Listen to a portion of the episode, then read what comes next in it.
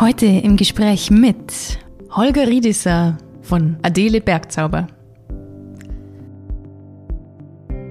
Nee, meine Work-Life-Balance ist durchweg gut ausgeglichen.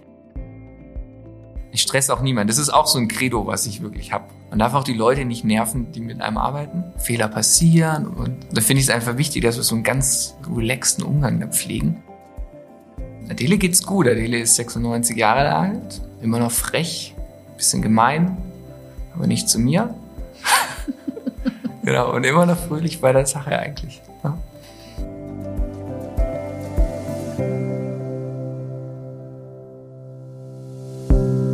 Der Allgäu Podcast mit Erika Oligunde Dirr.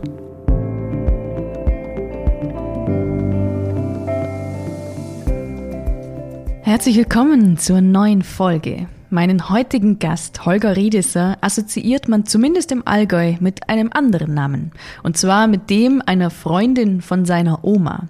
Unter dem Label Adele Bergzauber produziert der gebürtige Stuttgarter lässige Klamotten für Alltag und die Berge. Adele hat Holger nämlich ursprünglich das Nähen beigebracht. In der Episode sprechen wir übers Schneidern und Neues Lernen, über seinen Anspruch an sich selbst, über Zweifel und über sein Statement gegen Fast Fashion und für nachhaltige Qualität. Und wir sprechen über seinen Traum für die berufliche Zukunft.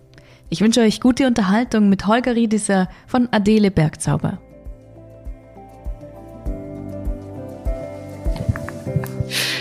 Holger, herzlich willkommen im Podcast. Ich freue mich total, dass du da bist. Muss ich jetzt antworten? Das du solltest jetzt. nee, sowas mag ich nicht. Macht nichts, fangen wir direkt an. Das ist ja das Schlimmste, wenn man dann so antwortet gleich. Hallo. Und sagt, hallo, schön, ich freue mich auch hier zu sein. Du freust dich ja auch, Das dass du hier wichtig. bist, oder? Es macht Spaß. Ja? Nach, nach dem Vorgespräch bin ich guter Dinge.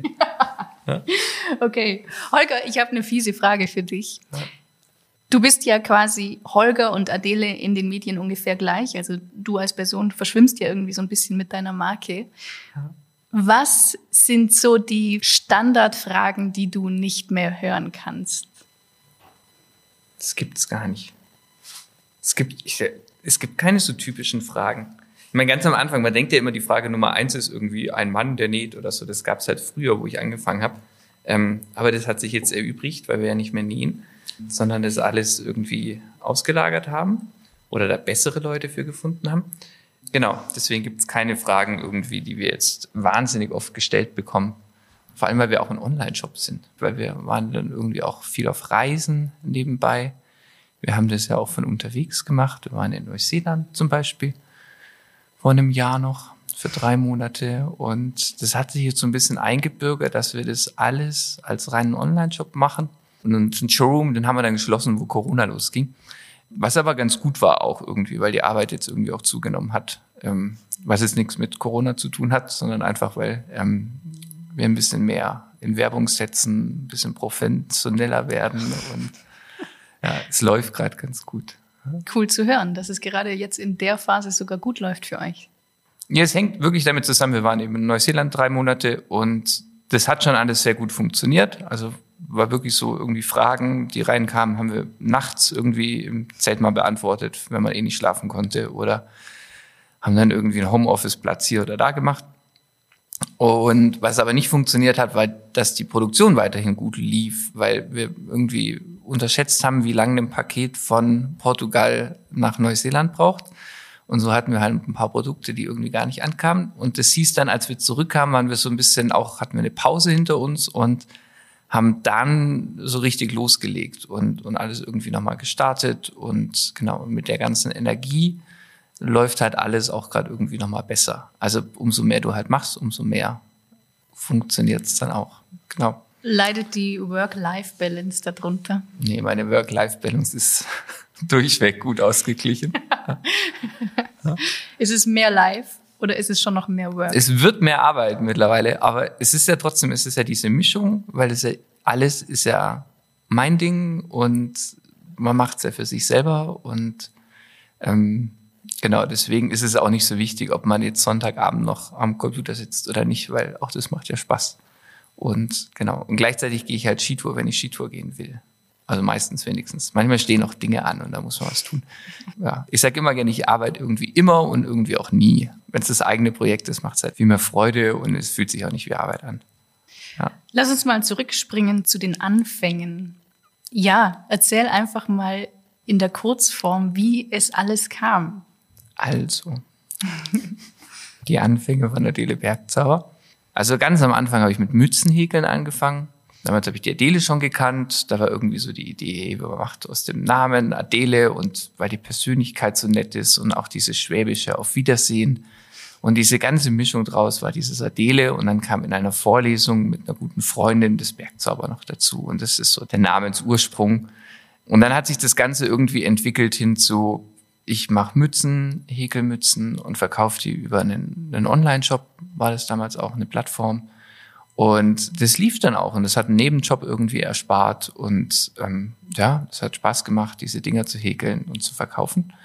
Dann kam die Adele nochmal ins Spiel und hat meinem Wunsch, ein wenig was mal zu nähen zu probieren ähm, und unterstützend beigestanden und hat mir eben dann gezeigt, wie man näht und wie man die Omas Nähmaschine benutzt und ja, und dann haben wir die ersten Sachen oder ich habe die ersten Sachen genäht und konnte die dann auch verkaufen. Also das waren damals war der Preis natürlich angepasst an die Qualität. Also es war noch wirklich sehr handmade und, und sehr einfach und die Stiche waren noch nicht unbedingt perfekt und sowas.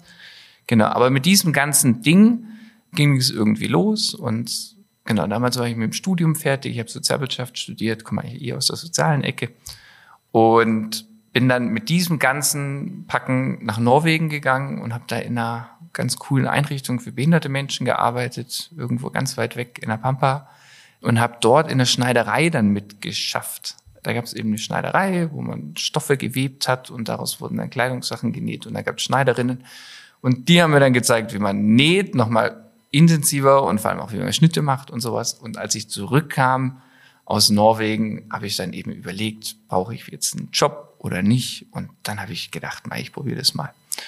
Und so hat das Ganze angefangen. Und die zweite, so die zweite wichtige Stufe danach war irgendwie wirklich so die Nächte durchnähen, auf Märkte fahren und auf so Designmessen. Das war ein ganz cooler Absatzkanal damals. Und da bin ich irgendwie dann getourt zwischen Hamburg und Wien und habe dann irgendwie jedes zweite Wochenende auf einer Designmesse die Sachen ausgestellt und dort konnte man direkt kaufen und das hat mich dann sozusagen immer da so ein Stück weiter finanziert und genau, das war so Phase zwei und Phase drei ist im Endeffekt jetzt seit vier, fünf Jahren oder so haben wir damit gestartet. Es war auch ein schleichender Übergang.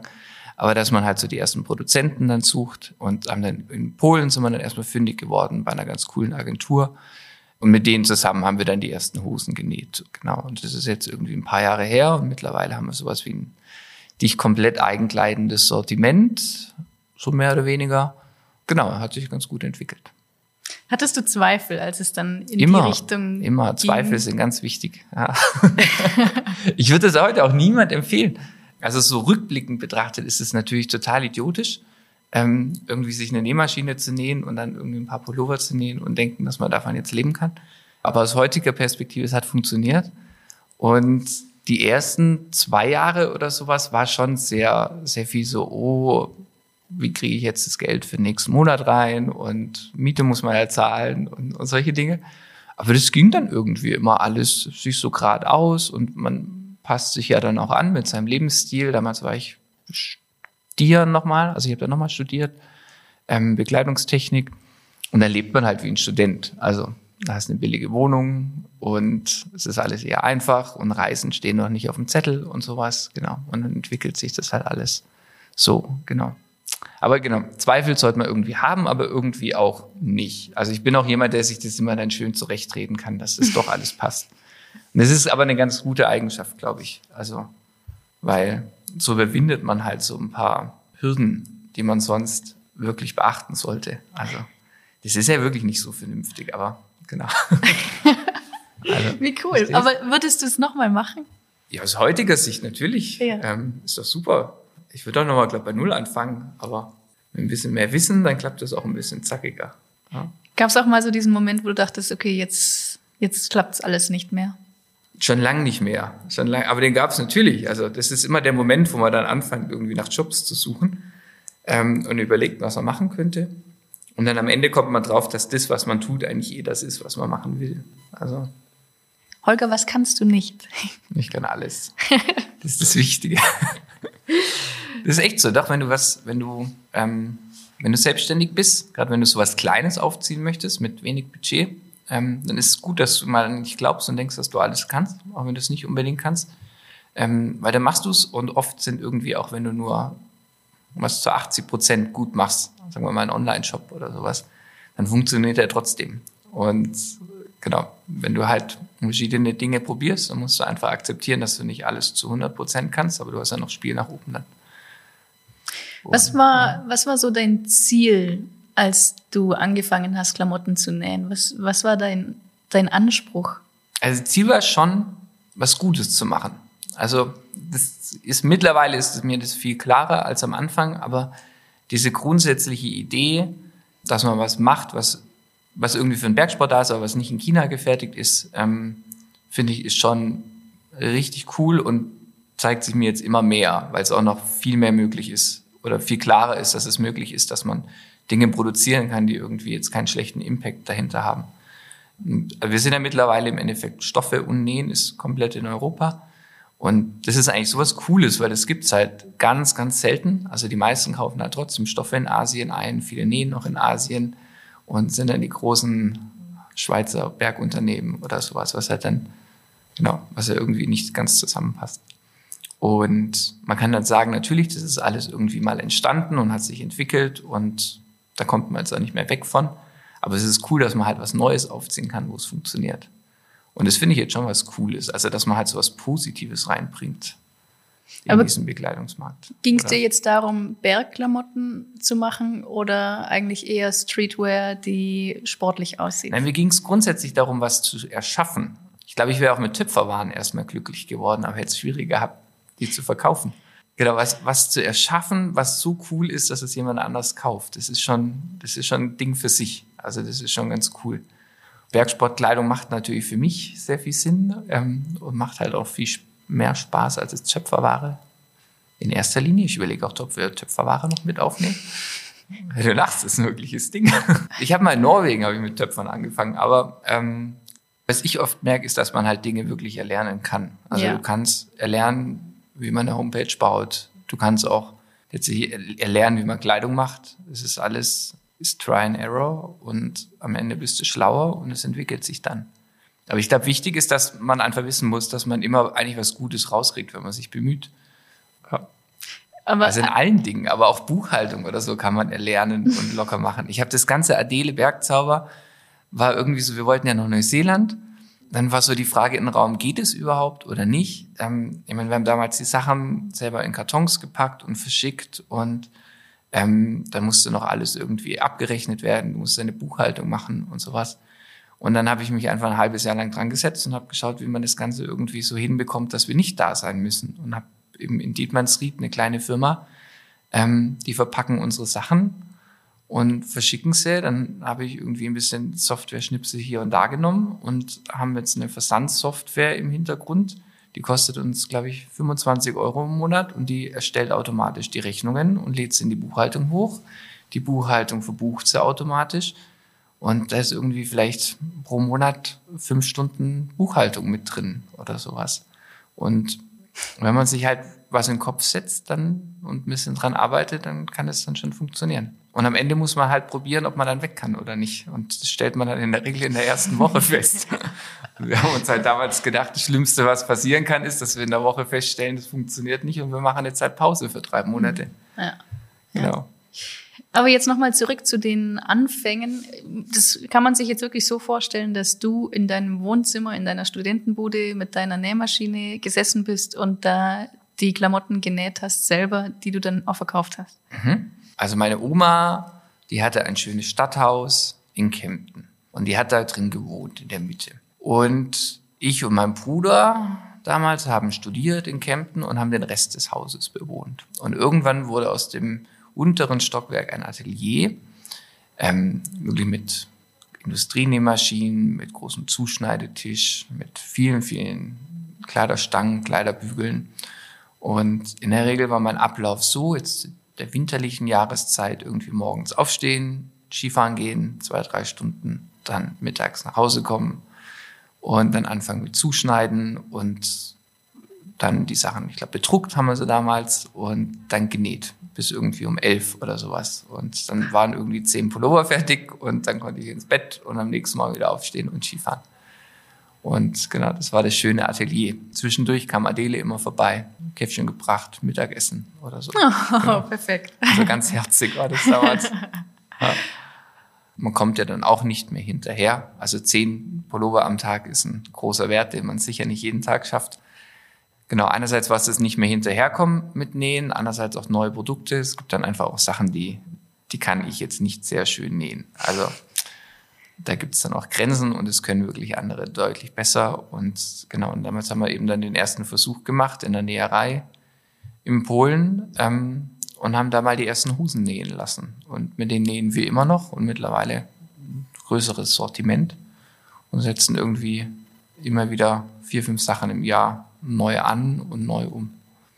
Und was ist, wie sieht jetzt so bei dir ein typischer Tag aus? Mein jetzt Arbeitsalltag. Ja. Ähm, also im Idealfall mache ich morgens noch eine kleine Lerneinheit und lerne etwas Sprachen. Das ist mein Ziel, dass ich Portugiesisch noch etwas beherrschen lernen. Ähm, genau, das sollte eigentlich meine erste halbe Stunde am Morgen sein. Und genau, ansonsten ist es, ist es wirklich echt so, ist es mittlerweile E-Mails beantworten, so irgendwie ein großer Part. Und genau, aber normalerweise ist viel mit an Illustrator sitzen und Zeichnungen machen, Änderungen für Hosen, Pullover durchgeben und kommunizieren mit den Nähereien. Und genau, das ist so ein Hauptteil. Dann der nächste ist natürlich auch Dinge organisieren, also irgendwie jetzt Reißverschlüsse, Reißverschlüsse einkaufen, Stoffe einkaufen, Stoffe abschätzen. Brauchen wir diese Stoffe? Brauchen wir sie nicht? Gibt es das noch in einer anderen Qualität? Welche Schwere brauchen wir? Das ist so mittlerweile das Neue. Aber das ist auch cooler, weil du kannst halt, du hast nicht nur ein Produkt, an dem du arbeitest, sondern irgendwie du arbeitest dann an acht Produkten gleichzeitig und kannst dich halt hier und da ein bisschen ausleben und hast hier irgendwie neue Ideen und bringst es da ein und so. Ist es leicht, dann die passenden Kooperationspartner und Nähereien dann so zu finden? Das ist ja, das ist ja schon sehr speziell wahrscheinlich, was mhm. du machst, mit einem sehr, sehr hohen Anspruch ja auch. Mhm. Das ist ein bisschen Glück auf der einen Seite und dann auch Hartnäckigkeit auf der anderen. Wir haben oft Glück gehabt, irgendwie welche zu finden. Gerade in Portugal bauen wir gerade alles irgendwie seit zwei Jahren eigentlich neu auf ähm, und wechseln auch hier und da nochmal. Ähm, oft zu kleineren Firmen auch. Also wir sind irgendwie, haben die Großen, die findest du leicht und dann merkst du aber bei den Großen, brauchst du eher andere Stückzahlen, ein bisschen größere Stückzahlen und die hätten eigentlich auch gern, dass man nur die großen Stückzahlen macht. Und so finden wir dann oftmals dann auch kleinere oder so. Und das ist dann aber echt suchen. Also das ist auf Messen gehen, ähm, mit den Leuten reden, schauen, wer ist dir sympathisch, wer nicht. Und einfach mal zu der Näherei fahren, reinlaufen, weiter unterhalten, dann erstes Projekt starten, schauen, ob es gut funktioniert. Und wenn es gut funktioniert, dann weiter mit denen arbeiten. Und manche klappen auch schon von Anfang an nicht. Also manche sind dann irgendwie von der Kommunikation stimmt's nicht oder sowas. Und dann hörst du nach dem ersten Sample auf. Genau, und andere hast dann ewig. Also die sind halt richtig cool und ja, stehen auch dahinter. Und also das ist schon klar, gute Produzenten ist das A und O. Und ich suche besonders so, so kleine, nette. Also ich mag halt so, wo ich weiß, da sitzen jetzt drei Leute im Büro und keine 25 mit Designteam oder so, sondern ich suche halt welche irgendwie auf Augenhöhe, für die wir irgendwie ein cooler Partner sind und die für uns. Also. Hast du eine Vision oder ein Ziel, wo du gerne noch hinwollen würdest? Immer wieder neue, ja. Ähm. Was ist es aktuell? Ist aktuell? ähm, ich habe so ein paar Projekte und ich möchte so, ich will so eine, so ganzheitlich noch mehr werden. Also ich mag noch mehr Sachen reinholen. Also so, dass man, weißt du, ich hätte gern alle Bereiche richtig abgedeckt. Wir haben ja so drei Bereiche, irgendwie so der, wir teilen das auf in Trail, Outdoor und Urban. Und Urban ist halt so dieses Streetwear-Ding, das ist relativ simpel umzusetzen. Das Outdoor ist irgendwo so dazwischen. Das ist oft das Schwierigste, weil dann kannst du nicht die ganz hochtechnischen Stoffe nehmen, aber auch nicht die ganz wenig und du musst irgendwie was Cooles dazwischen finden. Genau, und ich hätte gern für jedes Segment irgendwie so, so ein schönes Angebot irgendwie. Genau. Aber ja, viel größer. Also natürlich sind irgendwie so die, das langfristige Ziel ist schon ein, zwei, drei, vier Mitarbeiter. Irgendwie, dass man halt ein cooles Ding wird. Also ich Bist du noch kein cooles Ding, Holger? doch, doch. Aber ich hätte gerne, dass ich morgens, ich stelle mir das vor wie eine Tagesstätte für Erwachsene. Also, dass man morgens kommt und dass alle voll happy sind, dass sie jetzt den ganzen Tag miteinander irgendwie coole Sachen spielen dürfen. Und genau. Und dann abends geht man wieder.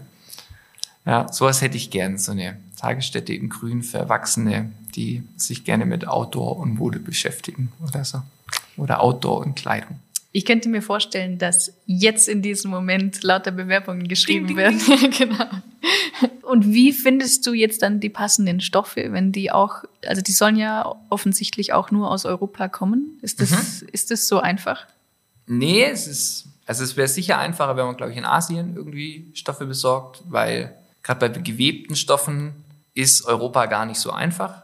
Aber es gibt genug. Also es gibt einen Haufen Produzenten in Italien, Spanien und das sind vor allem die gewebten und dann Portugal und Italien ist für gestrickte Sachen richtig gut. Ähm, und ich habe da eben ein paar Firmen und ich weiß, was die produzieren und wie die produzieren und mit denen läuft es eigentlich ganz gut.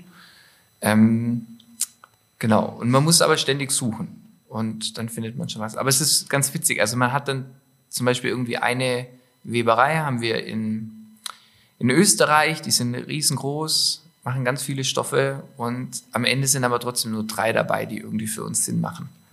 Und so ist es halt ganz oft. Also du hast eine Idee im Kopf und dann musst du halt den passenden Stoff suchen und genau, der ist dann schwierig zu finden, weil eben trotzdem, dass es die Firmen gibt, gibt es dann nicht genau den Artikel, den du gerne bräuchtest. Das heißt aber, du gehst wirklich zu den Herstellern. Es gibt da nicht irgendwie Zwischenhändler es oder gibt, irgendwelche Agenturen, die sich sowas übernehmen? Genau, es gibt Agenturen, die das machen. Ähm, haben wir auch. Also wir haben in München eine Agentur, die vertritt dann aus Italien und aus Spanien zum Beispiel ähm, so wichtige Webereien und Strickereien für uns.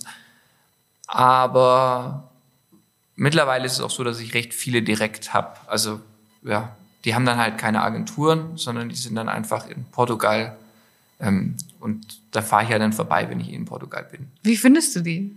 Auf Messen und mit Glück. Also es gibt bei dir ist relativ viel Glück irgendwie es ist dabei. viel Glück auch mit dabei, natürlich. ähm, ich glaube, der eine Hersteller ist zum Beispiel einer, den habe ich. Da war ich auf der Suche nach einer Näherei in Portugal und da haben wir, da sind wir damals hingeflogen und haben irgendwie fünf, sechs abgeklappert und dann haben wir im Gespräch irgendwie auch über Stoffe uns unterhalten und dann lag halt ein cooler Stoff auf dem Tisch. Und dann habe ich dann geguckt, von wem der ist. Und es war dann eben ein Stoffhersteller aus Portugal. Und beim nächsten Besuch bin ich halt da auch nochmal hin. Und mit dem machen wir jetzt voll viel. Und genau, es ist halt auch wieder ganz cool. Also das ist auch eine kleine Firma und ja, da, ja, so. Was fällt dir an deiner Arbeit am schwersten? Also man muss ja nicht nur alle positiven Dinge und abwechslungsreichen Dinge machen. Das ist ja ganz cool an der Selbstständigkeit, oder? Man macht alles und ist total toll und abwechslungsreich und man ist nicht nur für einen Bereich verantwortlich. Aber das heißt auch, dass du diese ganzen unangenehmen Dinge machen musst und du kommst halt auch nicht drum rum. Also du hast niemand, dem du das irgendwie noch zuschieben kannst, der da vielleicht sogar Bock drauf hätte, sondern da musst du dich halt durchkämpfen und genau, das ist irgendwie so das, da hapert es dann. Zum Beispiel. Manchmal. Zum Beispiel, zum Beispiel, es sind so doofe Dinge, aber zum Beispiel eine passende Software finden, die den, die den Button im Online-Shop von blau auf grün umstellt oder so.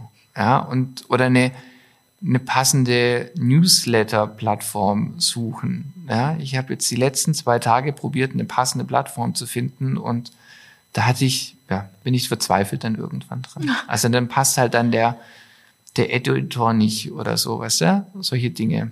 Ähm, brauche ich eigentlich ein besseres Beispiel, aber da fällt mir jetzt gerade nicht so. Ja. In der Regel, ich habe mich an die meisten Dinge gewöhnt, muss man auch sagen. Also ich mache auch, probiere auch immer alles gleich zu machen, was ich keinen Bock habe. So. Wow. Ja. Nein, das stimmt Gut nicht ganz. Innerhalb, innerhalb von ein, zwei Wochen. Aber genau. So. Bist du anspruchsvoll? Sehr, ja, aber ich gebe es nicht zu.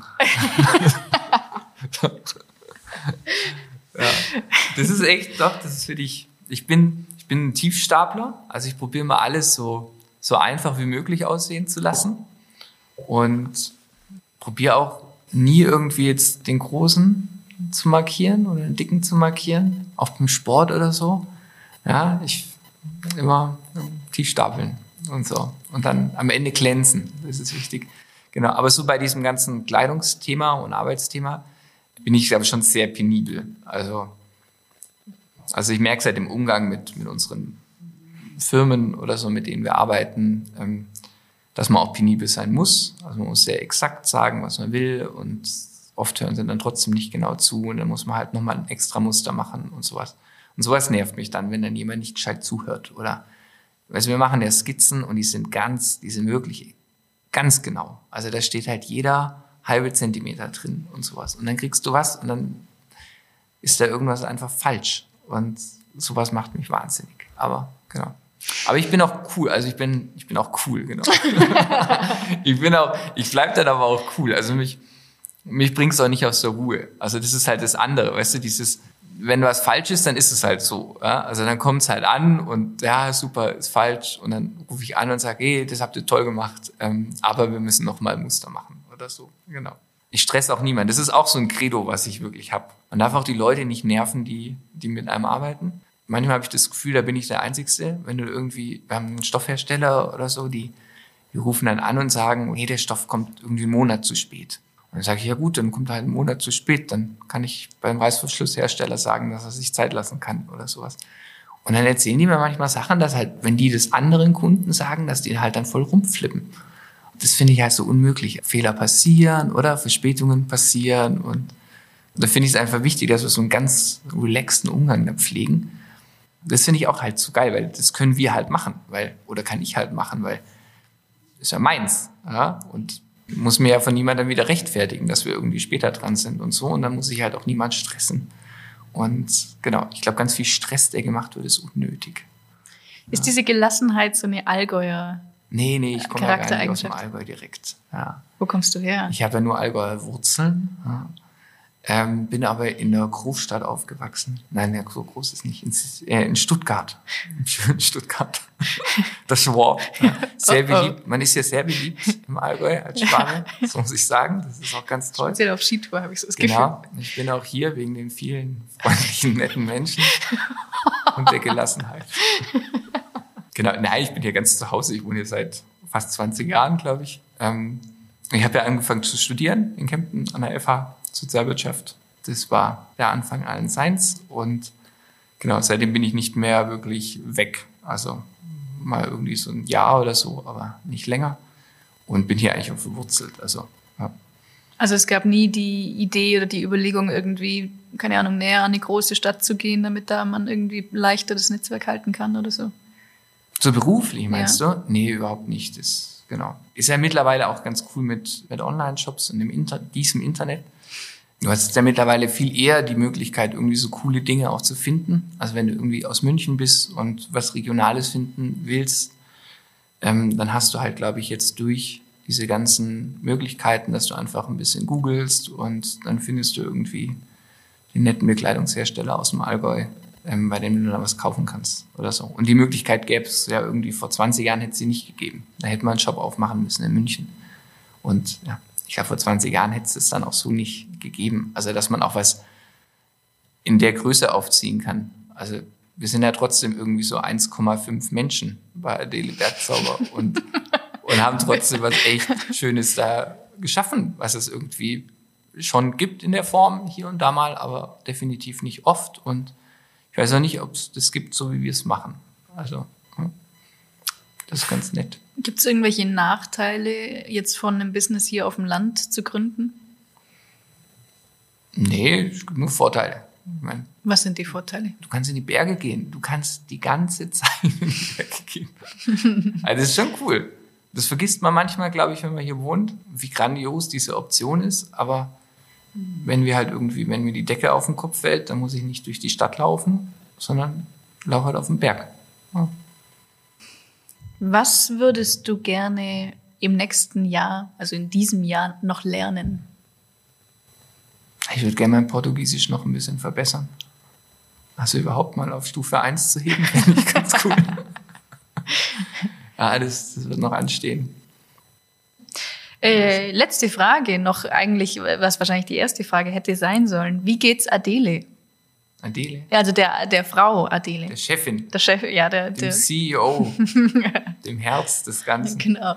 Ähm, Adele geht's gut. Adele ist 96 Jahre alt, immer noch frech, bisschen gemein, aber nicht zu mir. Ähm, genau, und immer noch fröhlich bei der Sache eigentlich. Ja. Holger, vielen Dank für das Gespräch. Ich danke dir. Mehr Informationen zu Adele Bergzauber gibt es unter adele-bergzauber.de. In der nächsten Folge geht es um kaltes Wasser und eine Philosophie, die Leben ändern kann. Ich spreche mit Gisela Antor über ihre Leidenschaft, die Kneiptherapie. Habt's gut und bis zum nächsten Mal.